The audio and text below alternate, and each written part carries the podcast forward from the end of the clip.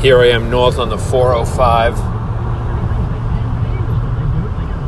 just past the uh, National Cemetery on the right with all the uh, white tombstones. I just saw a customer named Jackie and Elena. They're married, and uh, I do all the furniture for them in their backyard. They have a kids' school. You might hear Rush Limbaugh in the back updating me on Donald Trump and Hillary Clinton. And uh, I'm driving north on the 405, and I'm going right through the Sepulveda Pass.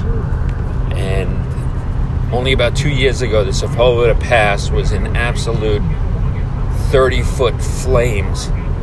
It was like the apocalypse. There's video of it. Started by a group of homeless people. And uh, now, through all the burnt ash, through everything, the bushes are growing back. The trees are growing back. It's kind of interesting. Again, northbound 405, Skirball Center, right by the museum.